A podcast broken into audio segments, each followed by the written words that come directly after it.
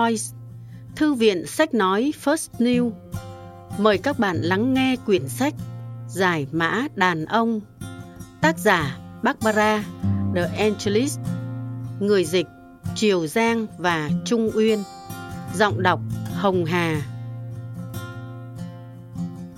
Lời giới thiệu Bạn có bao giờ ước rằng người đàn ông của bạn sẽ được đính kèm một cuốn sách hướng dẫn sử dụng giống như cái lò nướng điện hay cái máy tự động trả lời điện thoại vậy. Để giúp bạn hiểu rõ các chức năng, tránh những rủi ro trong quá trình tương tác. Phụ nữ tiếp xúc với đàn ông nhiều hơn với bất kỳ loại máy nào, nhưng khổ nỗi, họ không hề được hướng dẫn sử dụng mà lại phải mày mò khám phá. Mỗi ngày, tôi và bạn đều phải đối diện với những người đàn ông, cha, chồng con trai, người yêu, những người bạn nam giới, vân vân. Chúng ta luôn cố gắng hiểu họ, quan tâm, trò chuyện với họ, yêu thương họ với mong muốn họ cũng sẽ yêu thương ta chân thành. Nếu mọi chuyện suôn sẻ, ta sẽ nghĩ rằng đàn ông thật tuyệt vời và ta khó mà sống thiếu họ. Nhưng nếu ngược lại, ta sẽ nghĩ đàn ông thật quá quắt, tốt nhất là họ nên khuất mắt chúng ta có thể đã vài lần trong đời, cũng giống như tôi, bạn xua tay chán nản, chỉ muốn nói, hãy mang người đàn ông này về nơi sản xuất ra anh ta, vì anh ta còn nhiều khiếm khuyết quá. Hình như anh ta thiếu linh kiện nào đó, nên hoạt động chẳng hiệu quả chút nào. Hoặc bạn sẽ nói, có lẽ tôi không nên tiếp tục với mẫu đàn ông này nữa, vì tôi chẳng thể hiểu nổi anh ta. Là phụ nữ trong suốt cuộc đời, bạn có ba lựa chọn với người đàn ông của mình. Lựa chọn một, bạn nổi cáu mỗi khi anh ta chọc giận bạn. Bạn dành nhiều thời gian than vãn về anh ta. Điều này có thể giúp bạn khuây khỏa chốc lát, nhưng càng về sau càng kém hiệu quả.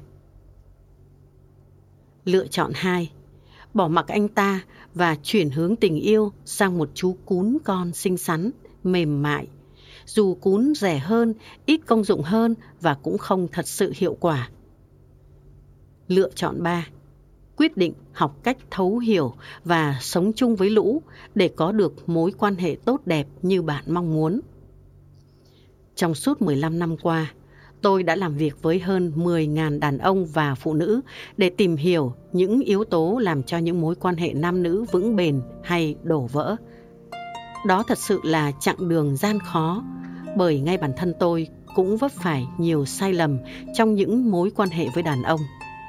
Tôi rất vui khi nói với bạn rằng nhờ cố gắng hết sức tôi không những sống sót mà còn có thể thêm nhận thức mới về những người đàn ông làm thay đổi cuộc đời tôi tôi muốn chia sẻ với bạn những điều đó qua cuốn sách giải mã đàn ông này hy vọng cuốn sách đúng là thứ bạn đang tìm kiếm bấy lâu nay và sẽ giúp bạn có được mối quan hệ tốt đẹp với người đàn ông yêu thương của mình.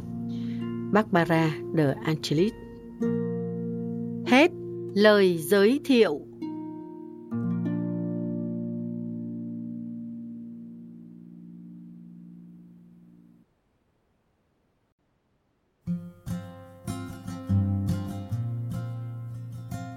Bạn đang nghe sách nói tại Voice, Thư viện sách nói First New. Phần 1. Mối liên hệ giữa nam giới và nữ giới. 1. Nam giới, pháo đài cuối cùng. Bạn đang sống trong một thế giới thay đổi không ngừng. Ngạn ngữ Trung Quốc. Hãy tưởng tượng rằng một ngày nọ bạn được chọn tham gia chuyến du hành đến một hành tinh lạ. Tất cả những gì bạn biết là hành tinh đó có những sinh linh với diện mạo giống hệt bạn. Sau hành trình dài vượt không gian, phi thuyền đáp xuống vùng đất xa xôi ấy, bạn được chào đón bởi những sinh vật dễ thương, rất giống con người, thậm chí nói được tiếng Anh. Vài tiếng đồng hồ tiếp theo, bạn cố gắng trò chuyện với các sinh vật này – Thoạt đầu, mọi việc khá suôn sẻ, nhưng càng về sau, không khí dần căng thẳng bởi tuy hiểu tiếng Anh, Nhưng những người hành tinh lạ lại hiểu lầm những nỗ lực giao tiếp của bạn. Bạn nói một đường, họ hiểu một nẻo. Ví dụ như khi bạn thể hiện sự hiếu kỳ thì họ lại cho rằng bạn đang chỉ trích họ. Quan sát cách họ giao tiếp với nhau, bạn càng thấy rõ sự khác biệt giữa họ với con người. Con người thường đánh giá cao sự hợp tác, sự nhạy cảm, nhưng họ dường như chỉ có cạnh tranh và cạnh tranh. Con người quen chia sẻ cảm xúc, còn họ thì giấu kín. Càng ở lâu với những sinh vật lạ, bạn càng chán nản. Cuối cùng, bạn và nhóm thám hiểm quyết định rời hành tinh xa lạ, lạnh lẽo ấy. Bạn tin chắc là những sinh vật kia rất vui mừng khi thấy bạn sắp rút đi, bởi họ có vẻ chẳng mấy nhiệt tình với chuyến viếng thăm của bạn. Nhưng một lần nữa, bạn phải ngạc nhiên khi họ buồn bã lúc bạn thông báo sắp khởi hành. Họ nói rằng họ rất thích quãng thời gian có bạn ở bên và năn nỉ bạn đừng đi. Lòng vô cùng bối rối, nhưng bạn vẫn kiên quyết bước lên phi thuyền. Và khi đã ngồi vào ghế, cảm nhận được động cơ tên lửa đang nâng phi thuyền lên không trung, bạn bất chợt thầm nghĩ. Đó là những người lạ lùng nhất mình từng gặp. Những gì họ nghĩ không giống những gì họ nói. Họ cư xử như thể họ chẳng quan tâm đến mình, nhưng thực ra lại quan tâm rất nhiều. Họ có vẻ không thích thấy mặt mình, vậy mà lại buồn bã khi mình ra đi. Ừ, đến thăm những người này cũng thú vị, nhưng chắc chắn mình không thể sống cùng họ. Khởi hành vào thế giới đàn ông nếu bạn vẫn chưa nhận ra ẩn ý của câu chuyện trên, tôi xin bật mí ngay. Những sinh vật lạ ấy đang hiện diện quanh ta với tên gọi đàn ông. Khi bạn nhận ra những khác biệt rõ rệt về mặt sinh lý, tâm lý và xã hội giữa nam giới, nữ giới, bạn sẽ tự nhiên cảm thấy đàn ông dường như đến từ một hành tinh khác. Đó cũng là lúc bạn nên dừng lại một chút và suy nghĩ về việc sống với một người hoàn toàn khác bạn về xuất thân, cách được giáo dục, cách ứng xử với cộng đồng.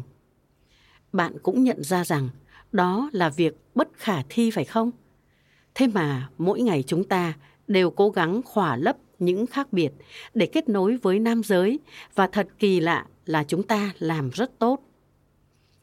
Như đã nói ở phần đầu, những khác biệt giữa nam và nữ tồn tại nhiều thế kỷ nay và phụ nữ thường chấp nhận, thích nghi với những khác biệt này và cố gắng đảm nhận những vai trò mà xã hội giao phó. Song đến đầu thế kỷ 20, cuộc cách mạng bình đẳng giới nổ ra, giúp phụ nữ nhận thức rõ giá trị bản thân và đòi hỏi nam giới phải công nhận họ. Lần đầu tiên, phụ nữ dám đòi quyền bình đẳng trên tất cả mọi phương diện và dần phá bỏ những bổn phận khuôn mẫu mà họ và những thế hệ trước đó như mẹ, bà, vân vân buộc phải chấp nhận. Về sau, những phương pháp ngừa thai hiệu quả và những cánh cửa nghề nghiệp ngày càng rộng mở đã giúp phụ nữ chủ động hơn về kinh tế, kế hoạch hóa, thoát khỏi sự lệ thuộc vào đàn ông. Cũng từ đó, mối quan hệ nam nữ bắt đầu khủng hoảng. Đàn ông vốn quen nắm thế thượng phong, muốn phụ nữ phải phục tùng họ. Nhưng bây giờ, phụ nữ chúng ta bắt đầu lên tiếng. Tôi không muốn sống như thế nữa.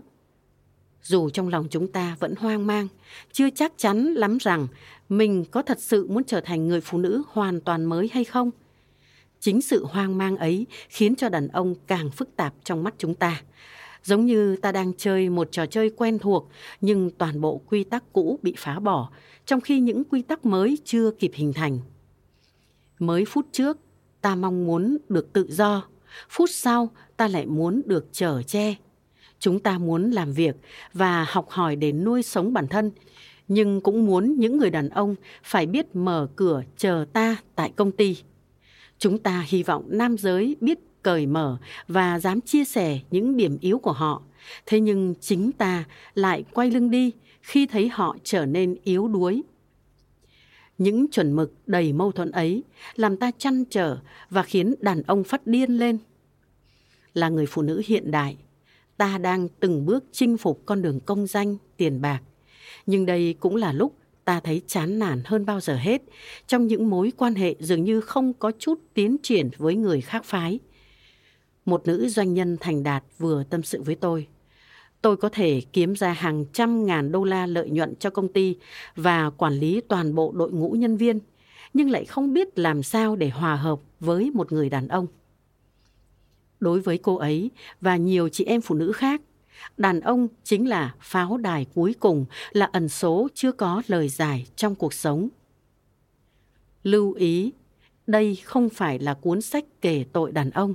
Phụ nữ chúng ta không buộc tội hay dằn vặt họ vì những điều họ đã làm.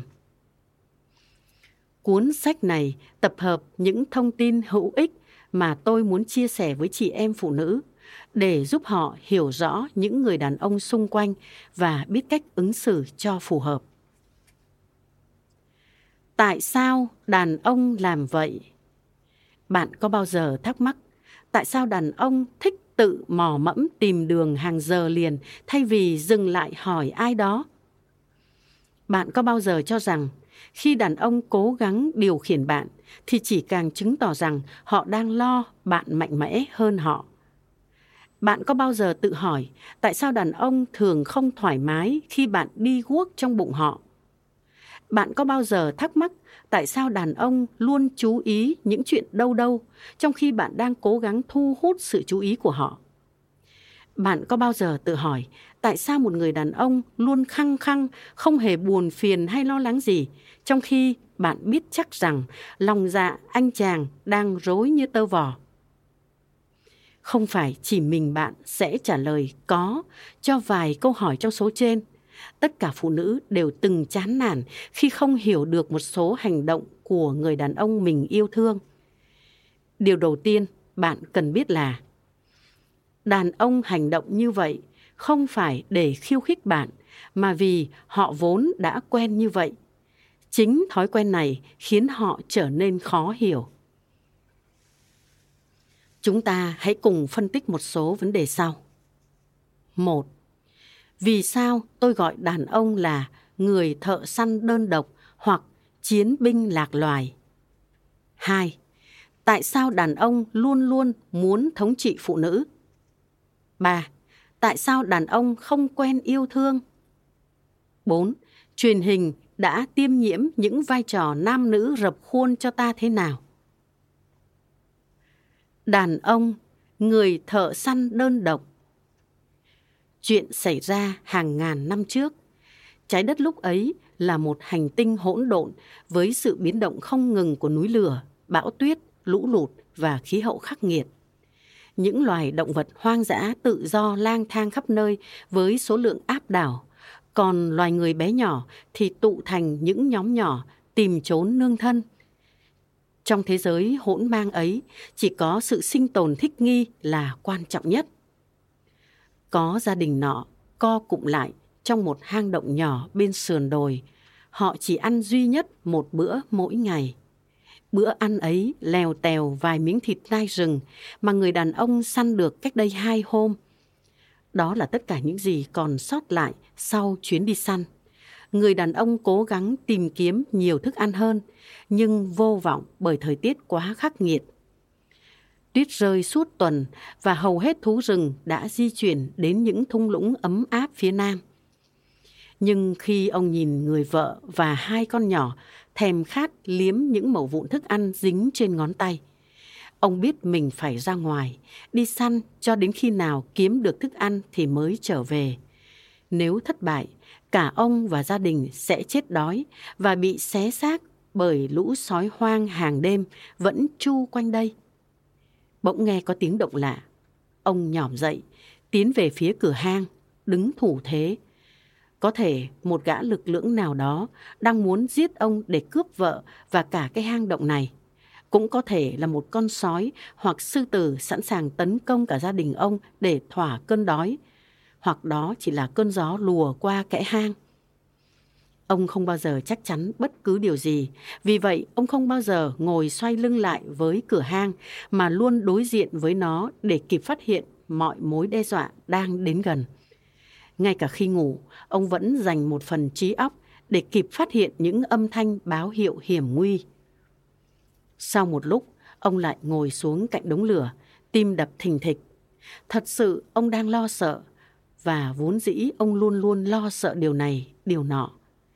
Nhưng khi ngước lên nhìn vợ và hai con, ông quyết không để họ biết nỗi sợ hãi của mình.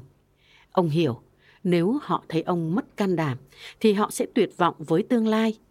Không có ông, họ sẽ chết. Ông tự nhủ, không được run sợ, ta phải mạnh mẽ lên. Hãy nhớ rằng ta là ai? Ta là một người đàn ông, là một thợ săn. Chiến binh lạc loài cuộc sống của người đàn ông trong xã hội hiện đại dường như không còn phải chịu những áp lực như tổ tiên xưa kia. Dù cách đây không lâu, đàn ông vẫn phải săn tìm thức ăn cho gia đình và luôn sẵn sàng bảo vệ họ trước kẻ thù. Đến thế kỷ 20, đàn ông không còn săn bắn, chiến đấu. Những kỹ năng được duy trì và tôi luyện qua bao nhiêu thế kỷ không còn cần thiết nữa. Không còn chiến tranh, không kẻ thù, không thử thách, nên đàn ông trở thành chiến binh lạc loài. Có bao nhiêu lần phụ nữ phải than phiền về người đàn ông của họ. Mặc kệ tôi nói gì, anh ta lúc nào cũng ở thế phòng thủ, cứ như sắp lao vào một cuộc chiến nào đó. Anh ấy rất hiếm khi cởi mở, bày tỏ cảm xúc thật trước mặt tôi. Anh ấy lúc nào cũng cố tỏ ra mạnh mẽ. Tôi mong chồng mình có thể kết bạn với những người đàn ông khác nhưng hình như anh ta không mấy thân thiện với họ. Bob luôn nghiêm trọng hóa vấn đề khiến tôi rất khó chịu. Tôi cố gắng giúp anh ấy suy nghĩ thoáng hơn, nhưng chỉ mỗi việc làm báo cáo hôm nay hoặc ngày mai thôi mà anh ấy căng thẳng như đang lựa chọn giữa sống hay chết vậy. Bạn trai tôi luôn nổi giận khi bị phê bình, chơi xấu hay khiêu khích. Anh ấy cho rằng bất kỳ hành động đối nghịch nào cũng là một cuộc tấn công. Thế là anh ấy mỉa mai, hung hăng đánh trả lại cứ như một con bò tót. Chồng tôi luôn giấu kín trong lòng những nỗi muộn phiền và trở nên lạnh lùng xa cách. Tôi phải gạn hỏi suốt mấy ngày, chồng tôi mới chịu bộc bạch nỗi niềm. Có lẽ bạn cũng đã nhìn thấy những tàn dư của tâm lý thợ săn, chiến binh còn sót lại trong thái độ, cách ứng xử của những người đàn ông thời hiện đại. Họ bị chi phối bởi những ảnh hưởng bên trong mà thậm chí họ không nhận ra. Có học thuyết cho rằng loài người có trí nhớ di truyền, một loại nhận thức tồn tại xuyên suốt nhiều thế kỷ, có khả năng nối kết một con người bình thường, sống một cuộc đời bình thường ở vùng quê yên ả với những họ hàng của anh ta cách đây hàng ngàn năm dường như nam giới luôn khắc cốt ghi tâm những bản năng nguyên thủy như phòng vệ, không bao giờ bộc lộ điểm yếu, nắm quyền điều khiển và thể hiện những điều này trong cuộc sống hàng ngày một cách vô thức. Tại sao đàn ông luôn muốn ngồi một vài chỗ nhất định trong nhà hàng? Cách đây khá lâu, có một việc khiến tôi phải công nhận rằng thuyết trí nhớ di truyền là đúng. Khi ấy, tôi kết giao với một anh chàng làm nghề giáo viên và viết văn. Những lần ra ngoài ăn tối cùng nhau, tôi đều nhận thấy một điều khá lạ. Chúng tôi bước vào nhà hàng, người phục vụ sắp xếp cho chúng tôi chiếc bàn còn trống và tôi sẽ ngẫu nhiên ngồi xuống chiếc ghế nào đó. Nếu chiếc ghế tôi ngồi xoay lưng lại với hầu hết mọi thực khách, anh bạn của tôi sẽ ngồi vào ghế đối diện nhưng nếu tôi chọn chiếc ghế có góc lý tưởng để quan sát toàn bộ nhà hàng, anh ấy dường như không vui và sẽ đề nghị tôi đổi chỗ. Vài lần đầu tôi đồng ý và không suy nghĩ điều gì. Cho đến một buổi tối nọ, tôi lên cơn ương bướng khi anh ấy đề nghị đổi chỗ. Tôi nói, hôm nay em muốn ngồi ở đây. Lúc nào anh cũng ngồi chỗ tốt rồi, em muốn ngồi thử một lần xem sao. Anh ấy miễn cưỡng ngồi xuống chiếc ghế đối diện, xoay lưng lại với nhiều người. Chúng tôi gọi món và tôi bắt đầu kể về ngày làm việc của mình cùng nhiều đề tài khác. Nhưng rồi tôi nhận ra anh ấy cứ ngọ nguậy trên ghế và có vẻ không thoải mái lắm. Có chuyện gì thế? Tôi hỏi. Anh không thích ngồi ở đây, không dễ chịu chút nào. Anh trả lời. Em không hiểu, ngồi ở đó sao lại khó chịu? Anh chẳng nhìn thấy gì cả. Anh ấy giải thích. Quay lưng lại với mọi người, làm anh cứ thấy lo lo thế nào ấy. Suốt nửa tiếng sau đó, chúng tôi cùng phân tích cảm giác lạ lùng của anh ấy khi ngồi quay lưng lại với mọi người trong phòng. Và rồi chúng tôi vô cùng ngạc nhiên khi khám phá một điều. Dù chưa bao giờ ý thức được, nhưng anh luôn chọn chỗ ngồi sao cho có thể nhìn bao quát căn phòng, bất kể ở nhà hàng hay trong một bữa tiệc. Dẫu biết rằng không có mối đe dọa hay nguy hiểm nào ở đây, nhưng anh ấy vẫn thấy không an toàn khi ngồi quay lưng lại với mọi người. Thậm chí chỉ cần nghĩ rằng sẽ phải ngồi vào vị trí ấy cũng đủ làm anh bất an. Giống như thể có một giọng nói trong đầu đang lên tiếng cảnh báo. Coi chừng, cẩn thận đấy. Bạn tôi tuy không thuộc loại nam nhi đại trượng phu, nhưng khá lịch lãm, trí thức anh khăng khăng cho rằng mình chưa bao giờ được bố hoặc quân đội huấn luyện ngồi theo thế phòng ngự như vậy. Thậm chí anh ấy cũng không nhận ra điều này nếu không nghe tôi nói. Chúng tôi không tìm ra được một lời giải thích hợp lý nào hơn ngoài thuyết trí nhớ di truyền. Đàn ông không nên quay lưng lại với cửa hang động. Từ sau sự việc đó, tôi thường hỏi những người đàn ông về thói quen lựa chọn chỗ ngồi của họ trong nhà hàng phần lớn đều đồng ý rằng họ thấy thoải mái hơn nếu có thể quan sát toàn bộ không gian và không thích ngồi quay mặt vào tường. Có thể bạn cũng muốn thử làm một nghiên cứu nhỏ về điều này. Nếu bạn muốn làm một người đàn ông nào đó thấy khó chịu, hãy đề nghị anh ta ngồi quay mặt vào tường và mặc sức quan sát anh ta ngọ nguậy suốt buổi. Tại sao đàn ông ở thế thống trị Trước khi có các phương pháp kế hoạch hóa gia đình, vai trò của đàn ông, phụ nữ được phân định rất đơn giản. Phụ nữ có thể sinh con, còn đàn ông thì không. Lấy ví dụ hai người tiền sử tên là Chuck và Chill sống và săn bắn cùng nhau. Nếu Chill không muốn bị lép vế trước Chuck, tốt nhất cô ấy đừng quan hệ tình dục với anh ta. Bởi khi đã quan hệ, Chill sẽ mang thai và thế cân bằng lập tức biến mất. Chẳng bao lâu, Chiu trở nên nặng nề, di chuyển khó nhọc. Rồi cô ấy sinh con, cho con bú, bận chăm sóc con nên không thể ra ngoài hái lượm. Đến khi đứa con thứ ba, thứ tư ra đời thì Chiu hoàn toàn phụ thuộc vào chắc khi cô phải dành toàn bộ thời gian chăm sóc bọn trẻ. Lúc ấy chắc cũng như tất cả đàn ông khác sẽ có sức mạnh tối thượng đối với phụ nữ bởi lý do duy nhất họ có thể săn bắn, phân phát thức ăn. Thợ săn nào giết được nhiều thú rừng nhất sẽ trở thành tù trưởng. Nếu bạn không vâng phục và tuân thủ luật lệ của họ, họ sẽ không phân phát thịt cho bạn và bạn sẽ chết đói. Mọi chuyện đơn giản thế thôi. Ngày nay, vẫn còn một số đàn ông khó chịu khi vợ đi làm, bởi họ sợ sức ảnh hưởng của mình bị giảm sút khi vợ có thể tự mang thịt về nhà và nhiều thế kỷ sau, khi đàn ông không còn săn bắn, phụ nữ vẫn phải dành nhiều thời gian ở nhà để thực hiện thiên chức làm mẹ. Đàn ông tiếp tục nắm giữ thế mạnh kinh tế nên vẫn ở thế thống trị. Giải thích bằng tâm lý học Có bao giờ bạn nghĩ rằng một người đối xử tệ bạc luôn hạ thấp bạn chỉ vì anh ta đang ghen tị, thậm chí là sợ bạn? Nhiều học thuyết cho rằng đàn ông luôn muốn ở vị trí thống trị là vì nỗi ghen tị và sợ hãi sâu xa trước sức mạnh sáng tạo của phụ nữ. Cơ thể phụ nữ có những biến đổi kỳ diệu mà đàn ông không thể hiểu được. Phụ nữ được ban cho một trực giác đặc biệt, nhiều khả năng sáng tạo mà đàn ông không có. Và trên hết, phụ nữ có khả năng kỳ diệu nhất là có thể mang thai và sinh con.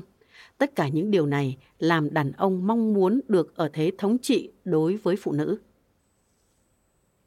Một học thuyết gần đây cho rằng mong muốn thống trị của đàn ông bắt nguồn từ nhu cầu không thích bị nhận dạng giống như phụ nữ, đồng thời phản ánh xu hướng muốn thoát ly khỏi ảnh hưởng của người mẹ.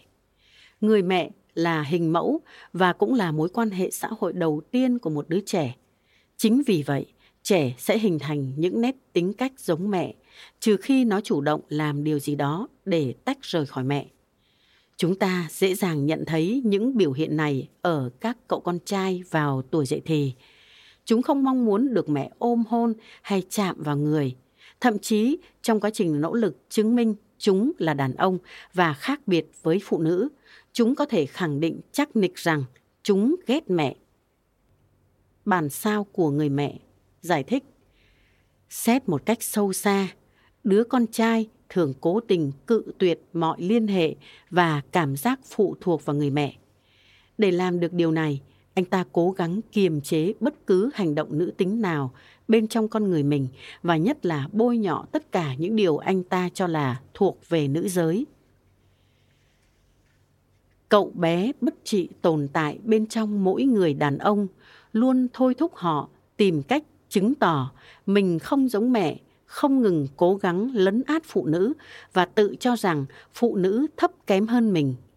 Tất cả hành động ấy là cách để đàn ông khẳng định. Thấy chưa? Tôi chế ngự được các người, nghĩa là tôi mạnh hơn và không hề giống các người.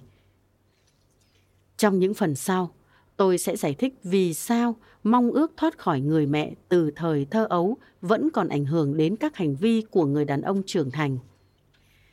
Cách đàn ông được nhào nặn để xa lạ với yêu thương. Nó là con trai, vị bác sĩ tuyên bố như vậy, và từ đó trở đi, hình hài bé nhỏ ấy được đối xử khác hẳn với bé gái ở phòng bên cạnh. Mời bạn theo dõi những thông tin được soạn trích từ nhiều nguồn nghiên cứu dưới đây. Cha mẹ của các bé trai sơ sinh thường có xu hướng mô tả con mình là cứng cáp, mập mạp, lanh lợi, khỏe mạnh. Trong khi đó, cha mẹ của các bé gái sơ sinh thường mô tả con mình là đáng yêu, mịn màng, nhỏ nhắn, xinh xắn, thanh tú. Các bậc cha mẹ thật sự tin tưởng con cái họ biểu lộ những nét đặc trưng này. Dù theo các báo cáo của bệnh viện thì thường có rất ít hoặc không hề có sự khác biệt nào giữa hai nhóm trẻ sơ sinh này. Cha mẹ thường kỳ vọng vào bé trai nhiều hơn các bé gái, mong muốn chúng sẽ sống có trách nhiệm, mạo hiểm hơn. Cha mẹ thường khuyến khích con trai sống tự do, độc lập hơn con gái.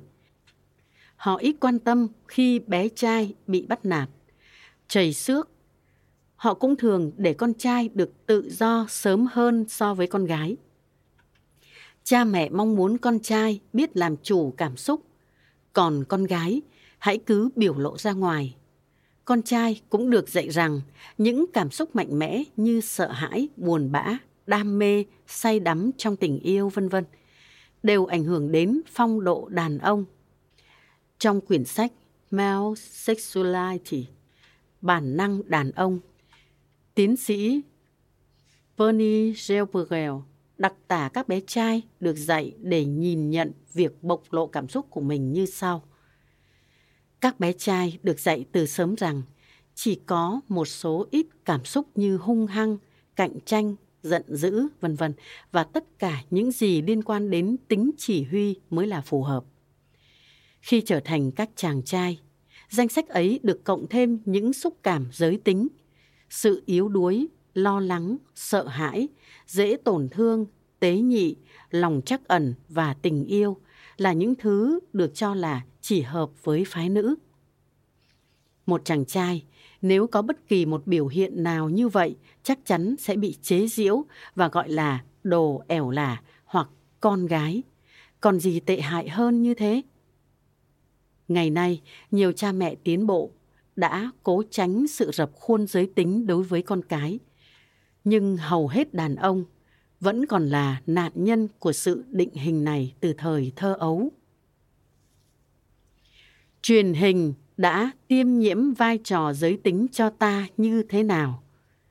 Từ nhỏ, chúng ta ý thức được giới tính của mình không chỉ qua cha mẹ mà còn nhờ hàng ngàn giờ đồng hồ ngồi trước tivi. Có rất nhiều nghiên cứu thú vị với kết quả đáng ngạc nhiên về những nhân vật nam, nữ thường được miêu tả trên truyền hình.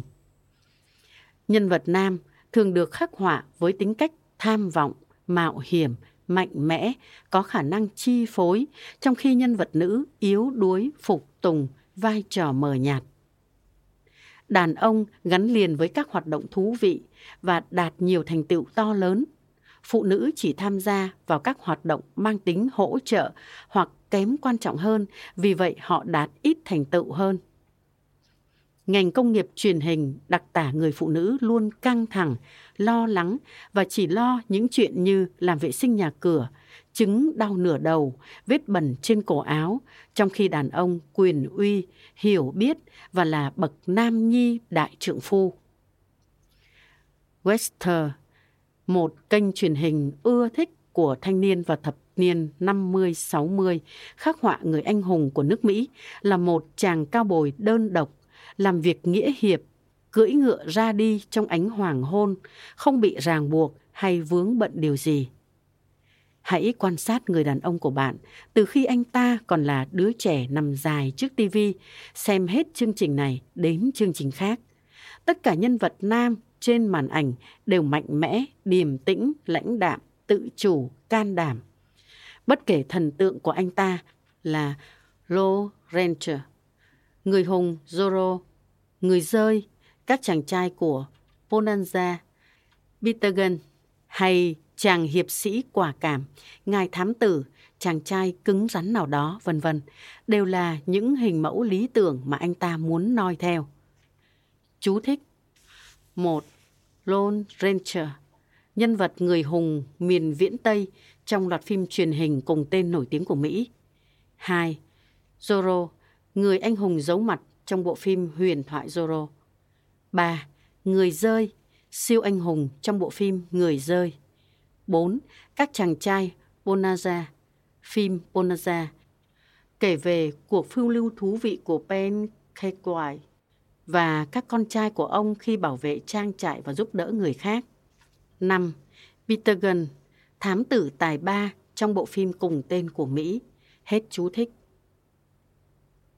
Trong khi đó, những chương trình này không bao giờ đề cập đến vợ của Zorro hay người yêu của Lon Ranger.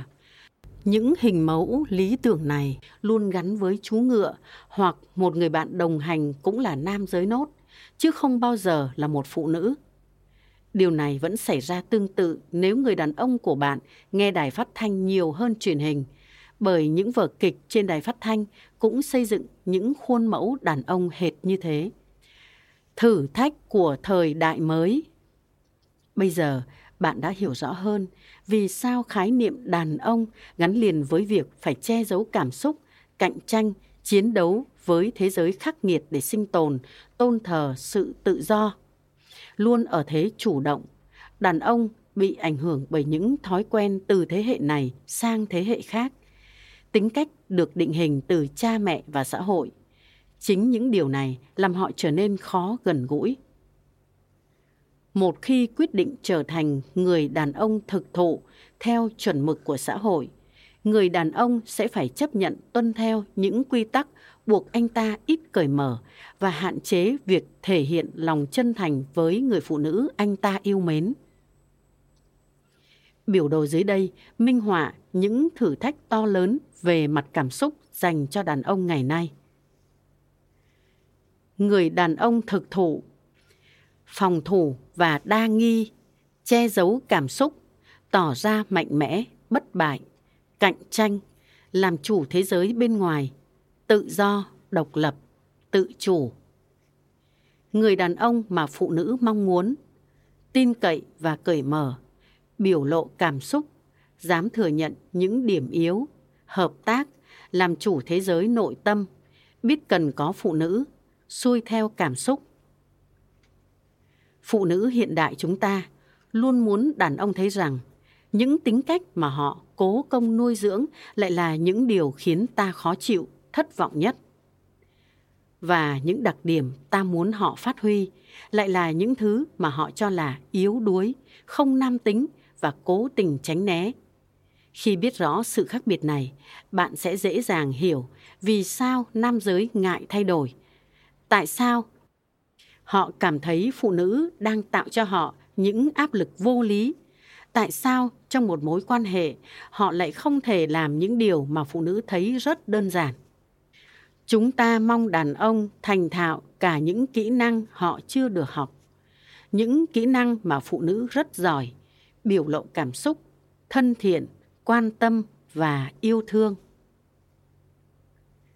Cách đây 10 năm, tôi từng làm việc với hàng ngàn người đàn ông và tôi có thể khẳng định với bạn rằng họ thật sự muốn sống cởi mở, sống thật với cảm xúc và sẻ chia những điều ấy với người phụ nữ họ yêu mến.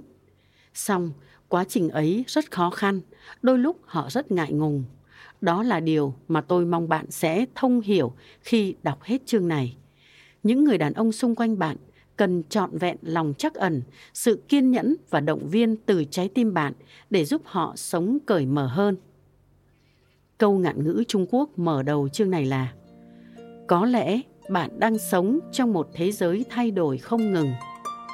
Quả thật không sai. Lối sống và yêu thương theo nếp cũ đã không còn tác dụng nữa. Nhưng ta vẫn chưa tìm ra những con đường mới. Trong lúc chờ đợi, ta vẫn không ngừng cố gắng xây dựng những mối quan hệ, dẫu ta phải nếm trải nhiều thất vọng, rối rắm. Những thử thách khơi nguồn cho những đổi thay là cơ hội vô giá để chúng ta mở rộng kiến thức hoàn thiện bản thân. Quyển sách này sẽ giúp bạn biến những khó khăn bạn gặp với đàn ông trở thành những trải nghiệm tình ái thú vị. Hết một nam giới pháo đài cuối cùng.